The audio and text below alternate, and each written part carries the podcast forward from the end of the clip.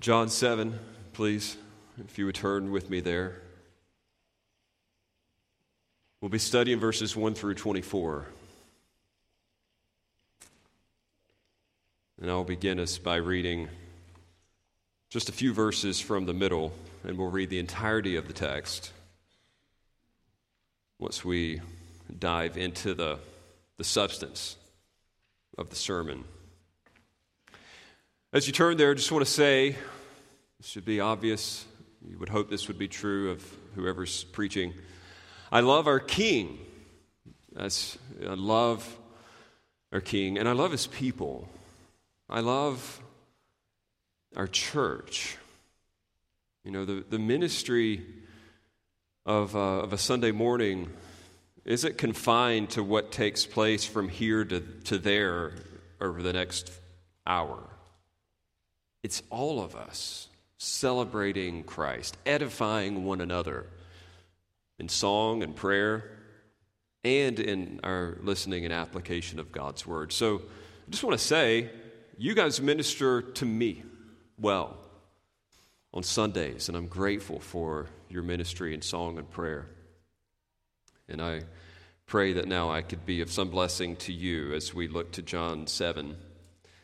And I'll just begin by reading verses 10 through 12 so you catch the tone of what's happening here. But after his brothers had gone up to the feast, then he also went up, not publicly, but in private. The Jews were looking for him at the feast and saying, Where is he? And there was much muttering about him among the people. While some said, He is a good man Others said, No, he is leading the people astray. Yet for fear of the Jews, no one spoke openly of him. It's clear here that people misunderstood who Jesus was, what he came to do. And such misunderstanding is common, especially of historical figures. If you think back to some of the most supposedly well known individuals in all of history, further research will reveal that we probably had them all wrong. Examples uh, could include someone as famous as Alexander Graham Bell. You would think, based on what you've heard and based on what you've read, oh, this is the guy that invented the telephone. That's not true. He was the one to patent the telephone. Another guy invented it, but he didn't have the money to secure the patent. Or maybe uh, we think back to uh, a further, a little further back in American history to someone as famous as Pocahontas. I mean, we all know from the Disney movie that she marries John Smith. But she didn't marry John Smith.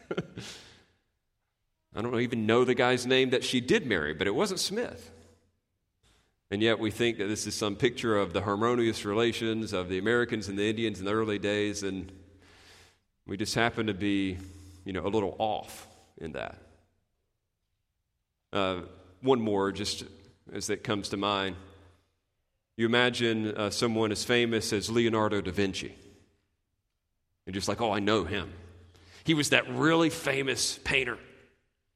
Now, if I understand correctly, he was actually not famous I think he only sold one painting in his entire lifetime, but he became famous later. Misunderstanding. Means little, though. Like, it's not going to change your lunch today whether or not Alexander Graham Bell invented the telephone or not. It's not going to have any practical impact on your week whether Pocahontas married John Smith or some other guy. And really, what is the eternal significance of Leonardo da Vinci being famous in his lifetime or after his lifetime? Misunderstanding of most historical figures means little to nothing for our everyday existence. But misunderstanding of the historical figure named Jesus Christ makes all the difference, not only both here and now, but for eternity. The most important question that could ever be asked to you is who is Jesus? That's the most important question. The second most important question is similar to the first, but not the same. Not just who is Jesus, but who is Jesus to you? Do you see the difference between the two? One is about identity, who he is, that does not change. The second is about understanding. Who do you understand him to be?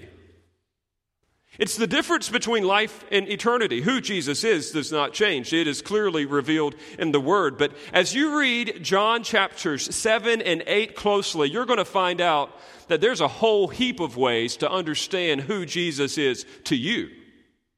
I mean, we just saw a couple of examples in this text. Some people thought he was a good guy, some people thought he was leading them astray. Some people wondered if he was the Messiah, some people thought that he was an enemy of the state. I mean, you read 7 and 8, and they belong together. It's all the same event, same timeline, minus the story of the woman caught in adultery at John 8. We'll cover that another time, but just take 7 and 8 together for a moment. And if you were to read it this week, you'd be like, wow, there's a whole heap of confusion going on here. And it kind of makes you wonder, like, why does John spend so much time talking about why people are confused about Jesus? Well, it's because of what I just said. The most important question that we could ever answer is who is Jesus? We don't want to get that wrong. And then the second one is who is Jesus to us?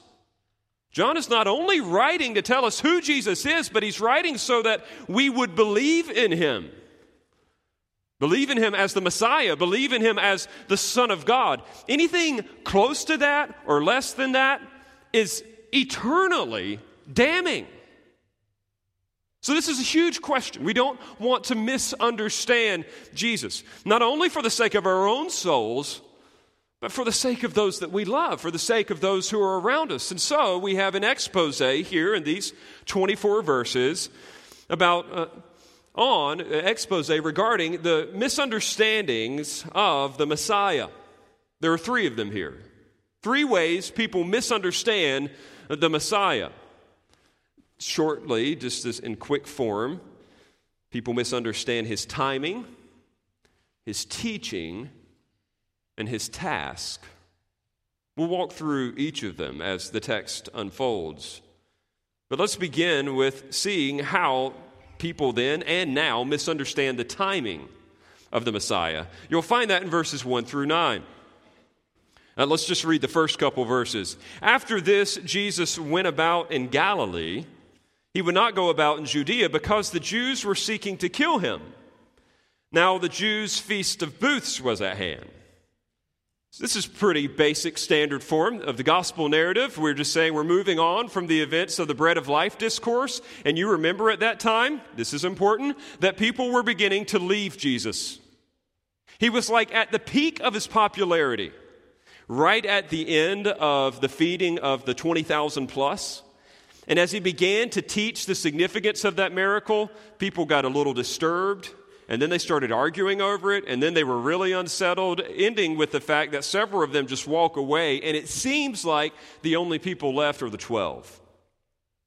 The crowd is starting to go down, and not only that, we go back to chapter 5 that Noah read for us earlier, and we find out that in Jerusalem, a totally different place, Jerusalem's down here, Galilee's up here, Samaria's in between, so they're kind of they're both Israel, but they're like politically different places.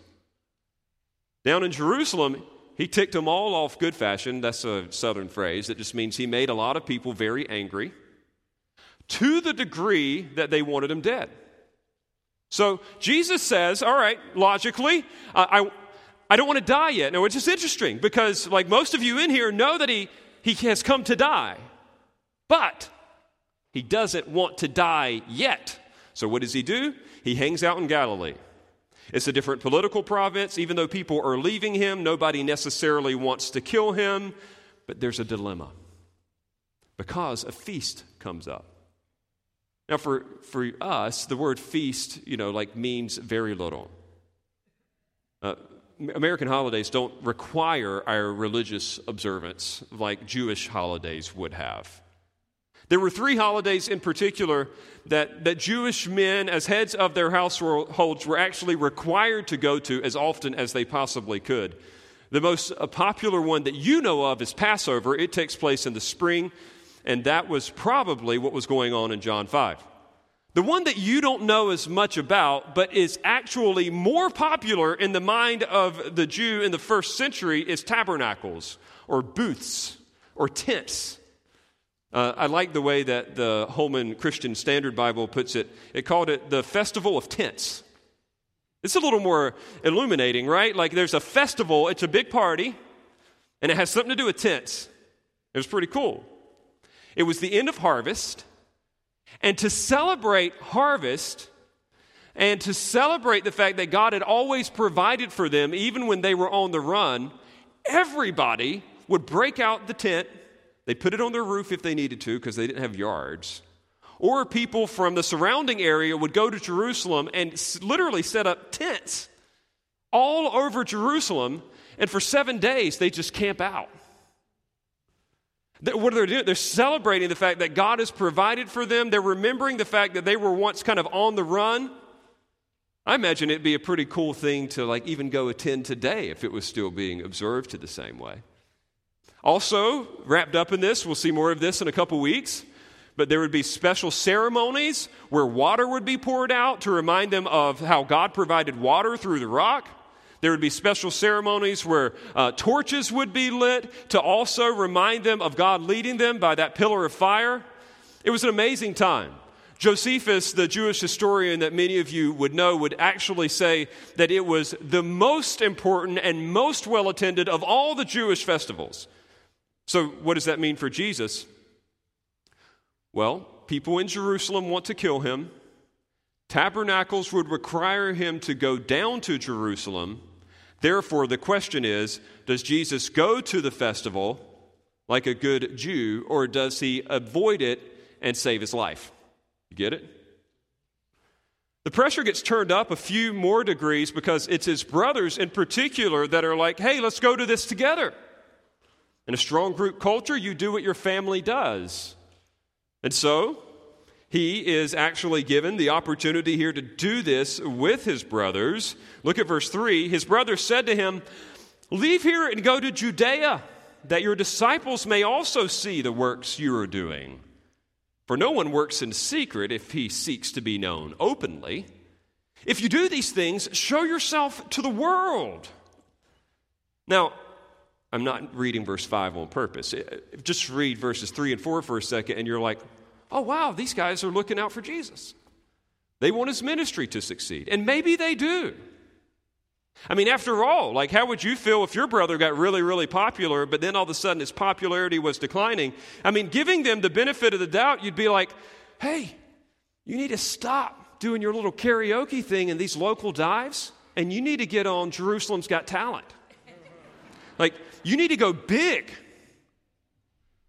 Well intended, we don't know, but if they're well intended, they just want Jesus to be more popular. If they're selfish, maybe it is, hey, go do miracles there, we're going to be with you, and then we can be popular. Or maybe they're being sarcastic. Oh, you say you're doing this stuff? If you really want to do it, go do it down in Jerusalem. I mean, if you really want a following, you would do it where it counts, not just up here in our local county.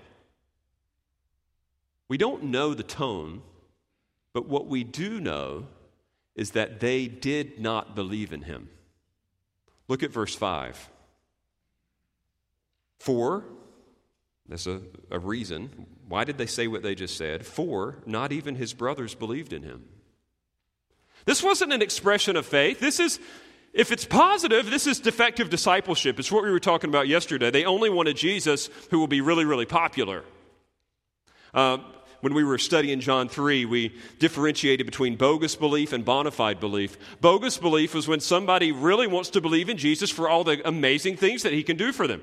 Uh, it's possible that that's the way that they were believing, but the Bible calls that not real belief at all.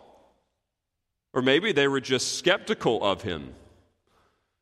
I mean, it becomes clear that no one really received, I mean, none of his brothers really received him until after the resurrection. Maybe they don't even believe. You know the old saying, uh, a prophet is not without honor except for in his own country? Maybe that's the reply here. But what they want him to do is to go. This is two things you need to understand. They want him to go with them to the Feast of Booths immediately. And I looked up a good word. I'm so excited about this one. You can look it up too. You need to use this in your vocabulary this week. Immediately and resplendently. Isn't that awesome? You don't even know what it means, but you just know it sounds extravagant. Another one, ostentatiously. Don't worry, I did look those up. I did not know what those words meant. I had to look them up. But I was like, what word is the best for what they want? They want it to be a big show. I don't know what this phrase means, but it kind of like it means something to me. They want it to be a dog and pony show. You know, they, they want people to make a spectacle out of Jesus. They want him to be on display. They want him to shine. So when they're talking about his time, they say, hey, you go do this right now, and you go do this in such a way that you draw to yourself maximum attention. Now, that's really important. We're going to stick with the first two words immediately, resplendently. But how does Jesus respond to their offer for immediate and extravagant popularity? Notice verse 6. He said to them, My time has not yet come. But your time is always here. The world cannot hate you, but it hates me because I testify about it that its works are evil. Notice this. He corrects them. He is letting them know something that, that he works on a different timetable than they do. Their thought is, hey, do it big, do it now. And Jesus is saying, I don't work that way. You're of the world. And as such, any day can be your day. You want to go up, have a party, you want to make the Feast of Tabernacles about you, doesn't bother me one bit. But that's not my time. I'm not working on your timetable. I am up to something else, to something different. I am in contrast to the world. The world hates me. They don't hate you. So you can go up to the feast, it's not going to be a problem. But if I go up to the feast in the way that you want it, we will prematurely start the dying process. The world here has normally in John meant just the created universe, anybody, everybody.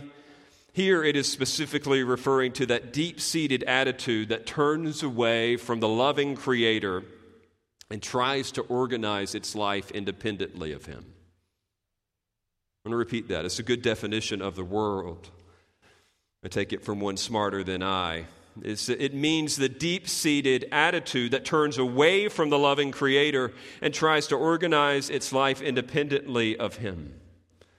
Here, they're operating independently of God's plan. They don't bring any challenge to God's ways. But what happens if Jesus goes up? Let's just play this out for a second. What's going to happen if Jesus actually goes up with them in the way that they want him to go? Well, um, if he does this, it means that the crowd will more easily identify him on account of his associations with his family. So they would have recognized his family. They would have stayed in the same places. It's kind of like a family that goes to vacation at like the same RV park or the same resort at the same time every year. You know, you kind of get to know the people that are around you. If Jesus just goes up with his family and does the normal thing, it's going to be like really clear, like, hey, this is Jesus. He's here. But there's another problem with that. So we, we've got the popularity problem, but then there's the persecution problem. Because you need to remember something. The last time he was in Jerusalem, he provoked and embarrassed the religious leaders at another highly attended festival the months before. And it was in that time, and we didn't read this that much today, but in John 5, if you continue reading past where we read earlier, he said to the religious establishment of the day, to the rulers, imagine like all like the county commissioners of Jerusalem, if you will. It's like he stood up in front of them at, at one of their committee meetings and he accused them of not knowing God, of not abiding in his word, of not having the love of God within them, of seeking the glory of one another instead of seeking the glory of God, and abiding under the condemnation of the law of Moses. And by the way, he did this without any religious position or warrant. Like, I don't. I don't know if you get it, but like we don't normally challenge people that well. I mean, he just straight up said that about supposedly the most holy people on the planet. That's why they wanted to kill him. And so, what we see here is that Jesus is aware of a time that is coming, which hasn't come yet. He's like a skilled sailor watching for the moment that the tide begins to turn, checking the forecast, holding out for just the right moment when it will be full enough to set sail. He has a plan in mind, and he's going to bring it to light at the right time. And the plan, as John has already been hinting to us, has a Passover shape to it and not a tabernacle shape. You know what I'm saying? There are things about the Festival of Booths, the Festival of Tabernacles, which Jesus regards as pointing forward to his own achievement. That is true. We will see that. But Passover is when the lamb will be sacrificed, not tabernacles. Are you seeing how Jesus' timing is different than theirs? That's why he says in verse 8, you can see it there in your text. Y'all go up to the feast. I'm not going up to this feast, for my time has not yet fully come. After this, he remained in Galilee. For those of you who read ahead, I know that there's a burning question here. You're like, why uh, does he say that he's not going to the feast, but then he does go to the feast? We'll talk about it. But for the moment, can we just grasp the fact that Jesus' timetable works differently than ours? Can we avoid that simple misunderstanding? Can we be corrected here? Some people do not believe in Jesus because they think he should work in the time frame that they have for him and not his own time frame. It was Ecclesiastes 3 1 through 8 that provided that timeless, not just Jewish, but biblical wisdom. For everything there is a season, and a time for every matter under heaven a time to be born, and a time to die, a time to plant, and a time to pluck up what is planted, a time to kill, and a time to heal. The verse continues all the way through verse 8, giving us all these categories of like, okay, there's times for certain things, and we need to be aware of that. And you need to know that if that's true of like times to sleep and times to rise and times to be sick and times to be healthy and times to sow and times to plant, guess what? There is a right time and a wrong time for Jesus to show up, show himself to the world as the dying sacrificial lamb. It doesn't just happen whenever they jolly well please. It happens on God's timetable. That's why Paul would say in two different instances, just listen to these, you can jot them down, no need to turn there. Galatians 4 4. But when the fullness of time had come, God sent forth his Son, born of woman, born under the law, to redeem those who were under the law, so that we might receive adoption as sons. Listen to this one Romans 5 6. For while we were still weak, at the right time Christ died for the ungodly. Are you picking up what Paul's laying down? It's not just any old time. There was a perfect time. It needed to be a Passover time. And so, friends, timing in Christ is different than ours. It is, it is better than ours. And I want you to know that it isn't just the Jewish multitudes of that original day. It isn't just the Jewish leaders. There are people still here today. They could even be sitting among us right now who are like, I'm not really going to believe in Jesus because he doesn't work in the time that I think he should. Kind of reminds me, our impatience with God's timing reminds me of like a 14 year old that wants to drive right now. I don't know if you've ever driven with a 14 year old. We experiment from time to time at my house, admittedly. Golf carts or the church parking lot. Thankfully, my 14 year old is humble enough to realize it's not time yet. But when I was 14, I thought for sure, I've got this. Just set me loose behind the wheel. What is the problem with the state of North Carolina? Like, if people can drive tractors at 12 years old, why can't I drive a vehicle on the road? And it's just the foolishness. Of course, every one of us as we get older are like, I think 16's too early. They should be handing out these things at 25. we all have this just this fundamental instinct to like say, yeah, I know how this should play out. I, I know how this should play out. I, I know timing. And what the passage is reminding us don't judge Jesus on the basis of your timing. Don't judge Jesus on the basis of what you think he should be doing right now. ASAP.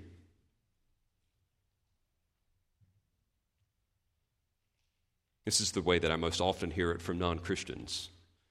If he's really Lord of the universe, can he not just right now cure cancer, cease war, show up and sit on a visible throne ruling over this crazy, corrupt universe? You ever hear that? Why doesn't he work in amazing and stupendous ways immediately, right now? And this is nothing short of unbelief. It's a misunderstanding of who Jesus is. He works in a different way. He was going to die at the right moment. He was going to rise again at the right moment. He would return to heaven at the right moment. And guess what? He's going to return to the earth at the right moment. He's not subject to your timing. One person said it this way The particular problem which gives this gospel its flavor is this Jerusalem and its leadership and opinion formers, both official and unofficial, have come to embody the attitudes of the world. Remember that group of people that are in opposition to God? They don't buy into his planning, his timing. When Jesus goes to Jerusalem, he is indeed showing himself to the world, but it is a world turned against God, and it continues to outwardly celebrate and not recognize his strange and loving purposes. Look, people just don't want what Jesus is offering, they're misunderstanding his timing. That's true of non Christians. And you know what you need to do, friends? You, you, gotta, you gotta let them know he doesn't work on your timetable. Just as you wanted your license when you were 14 and somebody else knew better, so also Jesus knows better. He knows when he should return. He knows when he should do his thing. Like we're all in this boat together. And I would say this for personally, for those of you who do believe, he knows, therefore, friends, this is it's not where the sermon is exactly about, but we would be unwise to, to rush over this too quickly. Jesus knows that your suffering right now in this moment is sure, it's guaranteed. He promised it. Like, I don't know why, like, we follow Jesus and then all of a sudden start thinking that our life gets better. He promised that it would get worse. He said that we're taking up a cross to follow him. Like, the glory is coming later. Persecution is persistent now. It, look, I, I, I, can, I can complain with the best of you guys. I promise I can. You're getting around, you want to have coffee, you want to talk about how the world's going to hell in a handbasket and talk about how bad the news is and what the president's up to or whatever. I can do that. I do it for about 20 minutes. I get tired of it. I'll complain about complaining, frankly. but you know, sometimes, like when I'm in, don't worry, I get there too. Sometimes when I'm in that moment, it's like I get woken up and I'm like, what in the world did I expect? Like he like he, he said it. He said, he said that it was like the world will hate me, will hate us. And, and we're wondering, like, why they're not preaching the gospel in public schools and why they're not legislating, you know, like church attendance and gospel. I mean, like, it's just not going to happen. I'd say this prayers seem unanswered for now it gets really personal because you pray for stuff and you're like, God, this just makes sense. This is, I'm asking this in your name. Why don't you turn this thing around? He will, but just not now. Do you see how this is a corrective to our misunderstanding of Jesus? It applies broadly to the world, it applies particularly to us. The point is that our Lord is often misunderstood, specifically on account of his timing. But that's not the only way the Messiah is misunderstood. In verses 10 to 18, we see that people also misunderstand the teaching of the Messiah. So they misunderstand his timing, but they also misunderstand his teaching. In these verses that we're about to read together, the scene transitions from the safety of Galilee to the scrutiny of Jerusalem. It is a scene change for sure. But what I want you to note specifically as we read this, because some of you had a question about Jesus going up to the temple, what I want you to note carefully as we read verse 10 is to see how Jesus goes at a different time and in a different way than his brothers demanded. And then we'll look at the buzz about Jerusalem as he makes his way there. Look at verse 10. Please follow it uh, in, in your own copy of God's word. But after his brothers had gone up to the feast, then he also went up, not publicly, but in private. Just pause there. The word uh, private, it's a helpful time to do some Greek, is krypto. Krypto. It's where we get our word cryptic, or maybe more popular in our technological society, encryption. I do not know how encryption works. All I know is it supposedly makes secret a message that I'm sending to someone else across the internet. That's what Jesus did here. He made himself secret. He didn't go. It's the opposite of the word that was used earlier. Do you remember that? What did they say they wanted him to do? They said, Why don't you go openly? What does he do here? He goes secretly, in private, not in public.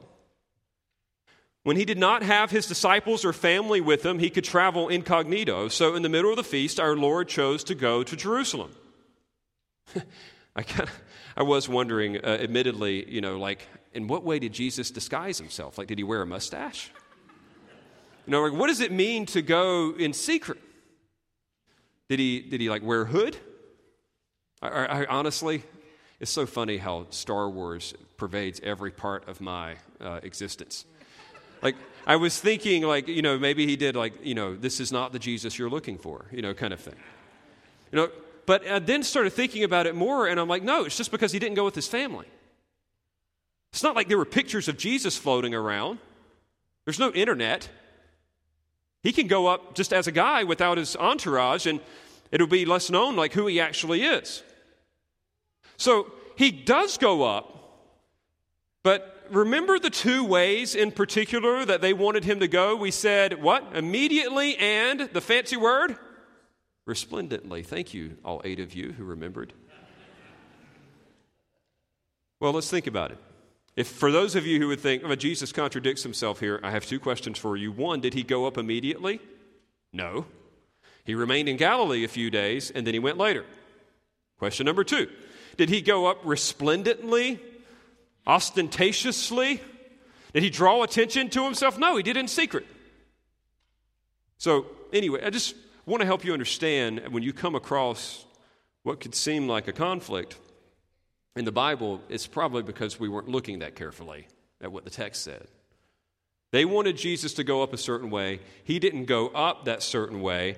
But here's the deal He comes into a conflict uh, he comes into a context of conflicted opinions. This is what we read earlier in verses 11 to 13, right? Everybody's on the lookout for him. Eh, there's a buzz about him. I don't know if you ever use noise machines. I do. Maybe it's because I have five kids or I'm ADD.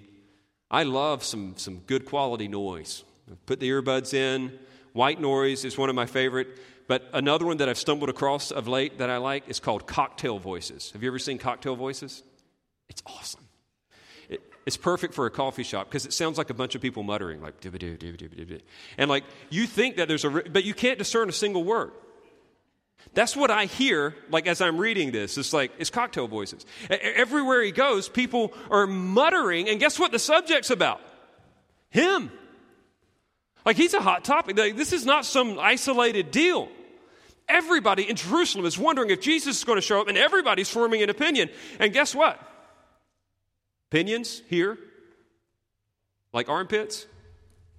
There's a couple, and they, they stink, frankly. There's two opinions about Jesus. The first one is that he's a good man, and the second is that he's an evil man. He's leading people astray. But neither one of them are right. There's a bunch of confused people. And Jesus will address both of these the claim that he's good and the claim that he's evil in the verses to come. But what I want you to get is that confused context. There's a lot of misunderstanding. And guess what?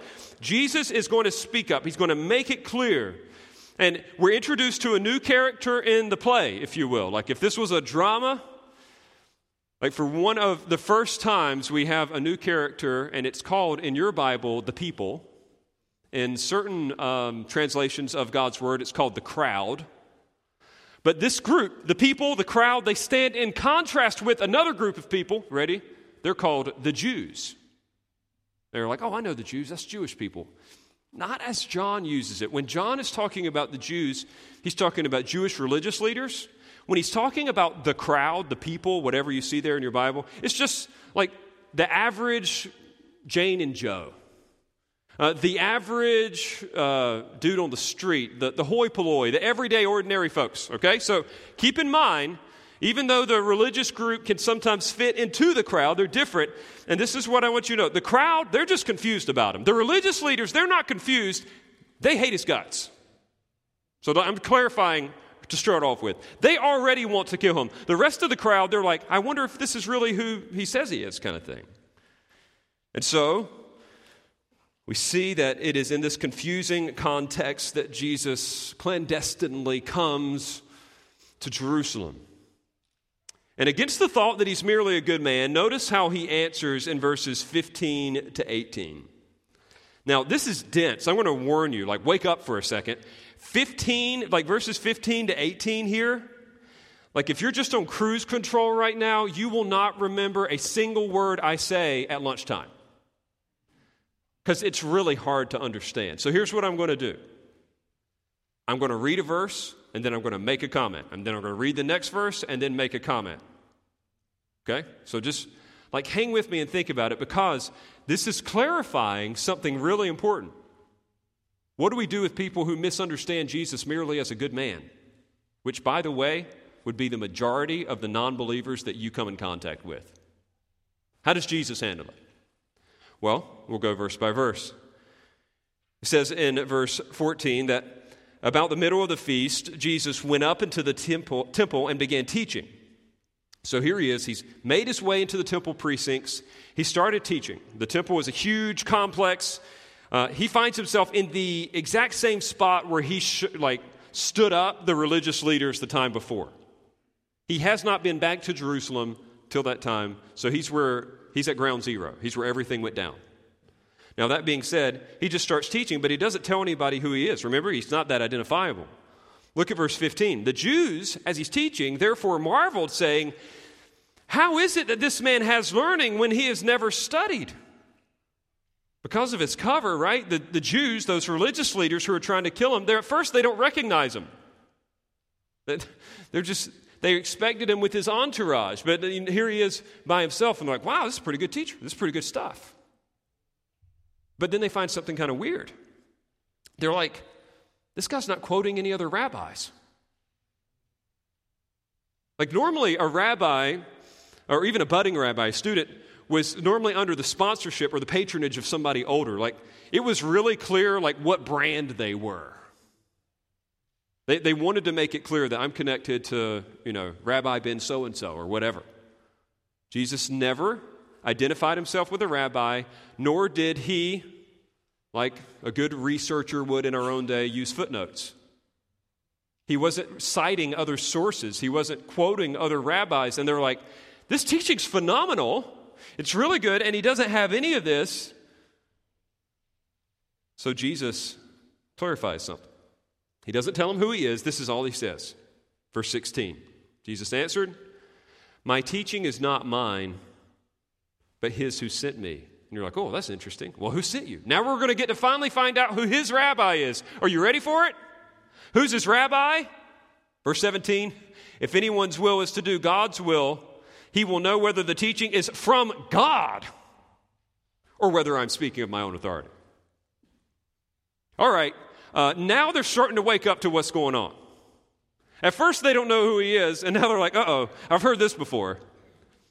I remember when we got our rear ends handed to us by him publicly a few months ago when he was actually saying that his teaching is from God and ours was from man. And Jesus says, Hey, I'm going to just lay it down. You want to know who I am? You want to know my teaching? Here's how it goes down. If you really want to do the will of God, you will discover that I am the one who is sent from God. Now, notice how he continues down this trail. He gets even more clear about who he is for those who merely thought him to be a good man. Verse 18 The one who speaks on his own authority seeks his own glory, but the one who seeks the glory of him who sent him is true, and in him there is no falsehood. Jesus agrees. He, he wants to help him. He doesn't tell him straight out. He says, Look, Here's how you can know. One, you need to want God's will, and if you want God's will, you'll know that what I'm saying is true. Here's another way you can know whether or not I'm the real thing or a total charlatan. The real thing, he will do nothing but seek God's glory and not his own. So he, he invites them to like actually consider why do you think I'm doing what I'm doing? Do you think I'm doing this because I want to be popular? Because I'm looking for a following? Or do you think I'm doing this because I want God to look good? And that is a, a, question that we all need to ask ourselves when trying to assess if Jesus is indeed who he said he is. Is he just looking to amass a following for himself, or is he someone that's devoted to God's glory? I mean, there's all kinds of individuals, gurus, rabbis, teachers, specialists in our own culture that seem really compelling, but the way that you know that they're ultimately not where you go for eternal life advice is because they're in it for themselves. Has anybody ever seen a Tony Robbins seminar? Okay, a few of you have admitted it. Oh, wow, we, even a little one has seen Tony. Awesome. This is the most conceited man on the planet. No offense if you liked him. He's obsessed with themselves. People come and they, they try to propagate ideas to inflate themselves. But when we consider the ministry of Jesus on a whole, was he in this for himself? I'd hardly say that the man who was crucified at the hands of his Roman enemies was in it for himself. He did everything that he did for the glory of the Father. All throughout the book of John, he's constantly talking about, hey, I'm not here in my own will, I'm here for God's will. I'm here for the Father. I do what I do to glorify the Father. And he says, look, if you discern about me that I'm really for the Father, you know that I'm right and you know that I'm true. And if you think that I'm in this for myself, I'm a fake. But the major principle at play here is you'll find out when you really want to. Hey, you know this to be true. Have any of you ever tried to teach, like maybe uh, one of your, your children, uh, a particular job or responsibility? I'm just thinking of something as simple as uh, cooking or how to put dishes away or cutting the grass. If the child is not interested, it's like, all right, you cut the grass in these lines, you go back and forth, or we get up the clippings, don't run over anything, please. You know, it's pretty basic. Clean and green, that's what we're aiming for with the grass. And then you go out there and you're like, you thought it was a pretty good explanation, and yet the kid like wrote his name in the grass. it's like, I'm done. They're like, no, no, no. I said actually go this way. Oh, I forgot. Oh, my bad. I, don't know what was going on. I just I thought that you just wanted me to hit the high spots, you know, kind of thing. I'm not speaking from experience. I'm just kidding. Look, it ain't just me. I did it as a kid. There's some things somebody would try to teach me. I'm like, I don't really want to learn that. I don't want to be an expert dishwasher. Like when, when it so happens that you know dishes go in the wrong places or somebody was just rushing through or they only put like five things in the dishwasher as opposed to filling it up or whatever like i get it. Because i don't want to learn that. But wait till it's your stinking yard. Wait till you're getting paid for it. And all of a sudden, it's like, what did my dad, te- what was I doing again? Oh, yeah, I'm supposed to follow these lines. Oh, I have to get up the clippings. Oh, I shouldn't run over this guy's yard ornaments. You know, whatever. Like, it all of a sudden comes back to you and you're like, I really want this. Like when it's your dishes, like it's your house, and the stuff in the, the sink stinks to high heaven, and you're like, this is a problem. And you're going to invite some friends over, and you don't want them to think that you're a slob. All of a sudden, all that stuff your mama told you about rinsing it off and how to fill it up and how to like make sure you use the drying agent because that helps clean it. You know, all those things all of a sudden come to mind because you really want to know it. That's exactly what Jesus is saying to the Pharisees. Sometimes we assume that people misunderstand Jesus because there's some type of like intellectual problem. Friends, I've said this five weeks now, it seems like, but let me just say it one more time because it's here again. It's not an intellectual problem. It's a heart problem. They don't want to know who Jesus is. And, but guess what? Here's the deal. You're going to talk to some people who do want to know. They don't want to go to hell, they want to go to heaven. They know that their life is a hot mess and they need someone to rescue them. Like, and they're like, please just tell me. And that's what Jesus is saying. Whoever really wants to do the will of God, they're going to know.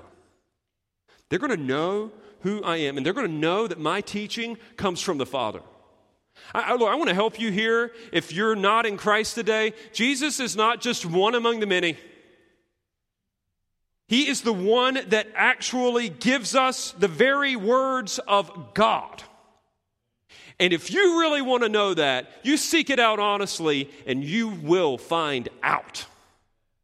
People misunderstand his teaching. See, they're used to just quoting other people, amassing footnotes, like giving credit to where credit's due, that kind of thing. But what we need is something from above to interject, to radically invade our life, and that comes in the teaching of Jesus. He is not just a moral philosopher, a religious figure. He is none other than the representation of God the Father. He is his very Son. And so we keep in mind that people miss it only because they don't want to get it. I'm out of time to beat this up further, but John 5 39 to 44, you can go back and read, where Jesus tells them, The reason why you don't know who I am is because you're so obsessed with yourself. I say that to you, unbeliever. You can say, I don't really get it, I don't really get it, I don't really get it all you want to, but the truth is, you may not want to get it because you like your life the way it is. But let me challenge you you're missing out on the words of eternal life.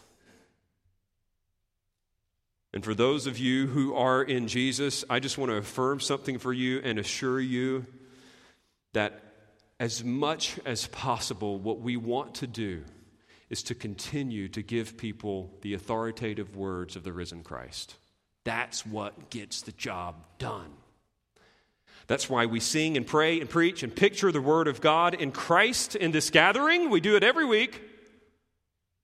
That's why we lean in on the Word for ministry to children and teens. We don't have to entertain them. We don't have to do some kind of like crazy competition to get everybody to show up. The Word of God is what does the work, but it's not only with our ministry to children and teenagers, but it's also why we need to be deploying the Word within our families and our conversations with friends. I was so encouraged when one of our elders gave a testimony in um, our prayer time this morning about somebody he was witnessing to, and he said, Oh, yeah, I gave them a copy of uh, the Gospel of John with little notes in it so that they could just be reading the Bible for themselves. Praise God. That's what will get the work done. It, it's, if somebody really wants to know God's will, they will see that Jesus' word is something different, it is something authoritative. G.K. Chesterton said it this way the Christian ideal, we're talking about here, the Word of God in Christ. The Christian ideal has not been tried and found wanting, it has been found difficult and left untried. Friend, lean in on the teaching of Jesus. It is authoritative, it gets the job done. So, misunderstanding the Messiah is not merely a matter of, of timing and teaching, but this will be quick. Here's the last misunderstanding it's also a matter of task. People misunderstand who Jesus is insofar as they understand what he misunderstand what he came to do. He had a task. He had something in mind. Look at verse 19. At this point, Jesus goes on the offensive, right? It, they're starting to learn who he is, and now he just goes into full blown attack mode. Has not Moses given you the law? Yet none of you keeps the law. Why do you seek to kill me? Notice this. He's charging them of breaking the law again, and like naturally they're going to respond, you know, these people. Um, okay, we'll prove it. What do we do? Now, this is funny to me because he just says it to the crowd, but you find out who he's really speaking to. The crowd's not trying to kill him. They don't know who he is yet. But the Jewish leaders in the crowd, they are trying to kill him. And so naturally, they respond in verse 20 the, the people at large, you have a demon. Who's seeking to kill you? By the way, saying that you have a demon is what we, in our anti supernatural age, in our skeptical age, we blame everything on psychology. So the cultural equivalent of this would be like saying, You have personality disorder. You're schizophrenic. Now, I'm not delving into the relationship right now between uh, the spiritual world and the medical world, but I will say that it is likely that a lot of what is called dissociative identity disorder could be what the Old, New Testament and Old Testament depicted as demon possession. We just gave it a, a fancy scientific label. But the point is not getting off track, staying on track. They think he's crazy, they think he's demon possessed. But guess who really knows what's going on? It's those Jews. Notice that he knows they're listening in, the Jewish leaders, and he says to them, I know why you're trying to kill me. I remember when I was here last time, I embarrassed you. Remember? We read John 5, 1 through 18. Healed the guy on the Sabbath, and they thought that he was making himself equal with God. They're like, You're going down. You broke the law. And Jesus says, No, you don't understand the task. You don't understand the law. You broke the law. I don't break the law. I rise above it. I accomplish what it actually is intended to accomplish. And he uses a brilliant analogy. Any of you in the room, just a poll here for a second, like debate? Anybody? You like debate? It's okay. I'm not saying you're contentious. All right. Okay, good. A few people. Now, I'm not just talking about like, you know, arguing with somebody on Facebook. I'm talking like formal debate, like logic, Jesus exercises some masterful logic here. If you're familiar with the parlance, it's uh, from lesser to greater argumentation. What he's going to do is he's going to establish something on a small level and then he's going to blow it up. He said, if it's right on a small level, it's going to be right on a big level. So, with that in mind, I want to see if you can see it as you're reading in your own copy of God's Word. Notice how he answers them in verse 21 I did one work that healing of the lame man on the Sabbath, and you all marvel at it. You were shocked. Moses gave you circumcision, not that it is from Moses, but from the fathers, and you circumcise a man on the Sabbath. If on the Sabbath a man receives circumcision so that the law of Moses may not be broken, are you angry with me because on the Sabbath I made a man's whole body well? Do not judge by appearances, but judge with right judgment. All right, now are you getting what's going on here? He's saying that you got two laws that can contradict one another sometimes. It was required in Jewish culture on the eighth day for a boy to be circumcised. So, what happens then when that falls, that eighth day falls on the Sabbath? It was no contest. Every rabbi of that day said, Oh, well, because circumcision is purifying this young boy, we will do that on the Sabbath. When the two laws conflict, the one that gives life supersedes. So Jesus knows that they agree with that. That's what they do. And he said, All right, think about it. You do this all the time for the, the male reproductive organ on a Sunday. Like, what does it mean when I heal the entire body? Judge with right judgment and not just by appearances. Basically, saying, You guys are seeing what you want to see. You know very well, like you've made rules that help you win, but they miss the point. We all know what it's like to have entered into certain societies or contexts in which, all right, just do these seven things and you're going to be good with God. They had their little list of rules, but they were missing the point. Jesus was coming not just to follow all the little rules. He did follow the rules, he did obey the law, but he exercised the point of the law, not just the particulars. He was bringing life, and they just wanted death, they just wanted the checklist.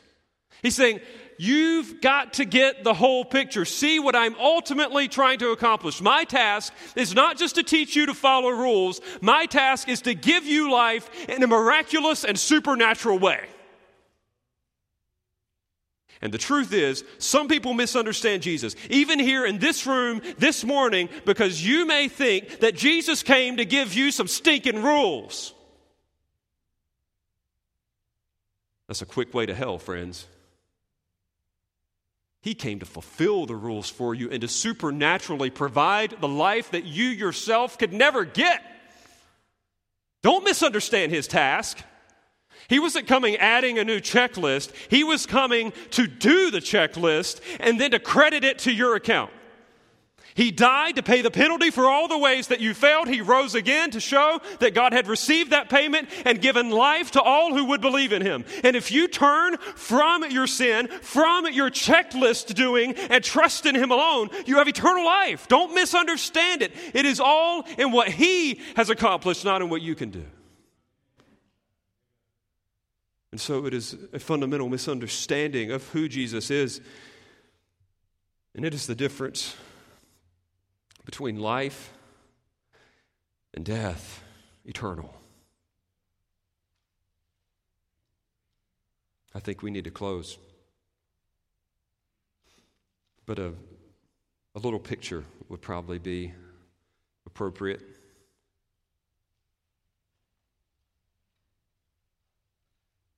I, I just want you to understand uh, from this text that the understanding evidences relationship. Understanding evidences relationship. If, if you truly understand Jesus for who he is, like it, it evidences that you have a real relationship with him. But guess what? There are some people who claim to know Jesus and they operate on this faulty expectation of who he is, evidencing that they don't have a relationship. Just a simple picture. Uh, my wife, Tanya, was up here singing today. I think she was wearing a yellow dress. I'm partially colorblind. I'm not sure. Am I right? Okay, some people are shaking their heads. Yes. Uh, she has brown hair, brown eyes. She's about this tall. Could, could you imagine that if I was like sitting across from her on like a date, let's say like this coming Friday night, we go out, we have a great time, and I just start talking about, you know what, Tanya, I just love your short blonde hair. It's just so vivacious. And those blue eyes, they're like straight from heaven. I don't think anybody that is, that is in the room is thinking, there is no relationship there. This dude's living in a fantasy land. If he wanted one thing and she's that, I mean, and yet, is that not what people do? They have turned Jesus into exactly what they want him to be. And everyone's like, hey, you see my relationship with Jesus? That ain't Jesus. That's an idol. If you've created for yourself a Jesus who works on your timetable, who's just another religious guru and who gives you a checklist so that you can earn your own righteousness, it ain't Jesus.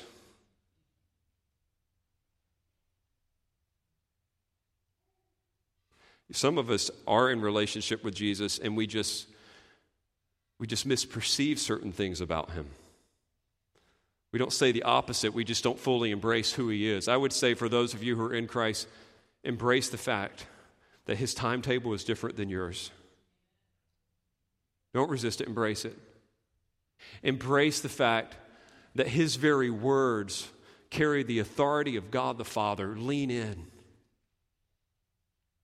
And embrace the fact that he hasn't given you a checklist, he fulfilled the checklist on your behalf. And he has supernaturally given you life and passed that on to us. And so we end where we began with those two most important questions Who is Jesus? Who is Jesus to you?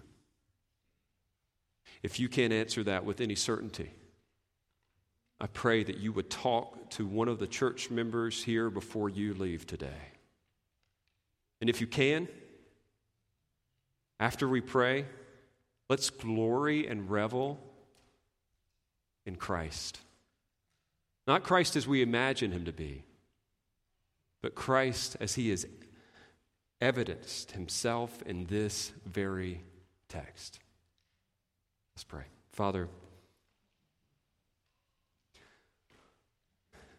I think that in a crowd this size that there are some who do not yet trust in Jesus for who he has revealed himself to be. And because of that, they're under your eternal wrath, and they will suffer eternal death unless you give them eyes to see and hearts to love and trust the Jesus of the Scriptures, Jesus as he has revealed himself. Give sight today, O God. Give life. Or may some here, even now, be converted, transferred from the kingdom of darkness into the kingdom of light. And for those of us who are looking to Jesus and, and love him, may we grow in our appreciation for who he is his timing, his teaching, his task, and out of an abundance of love and gratitude for who he is, may we effectively testify of him to others, even this week. Help us to do that even now in song. And we ask it in Jesus' name. Amen.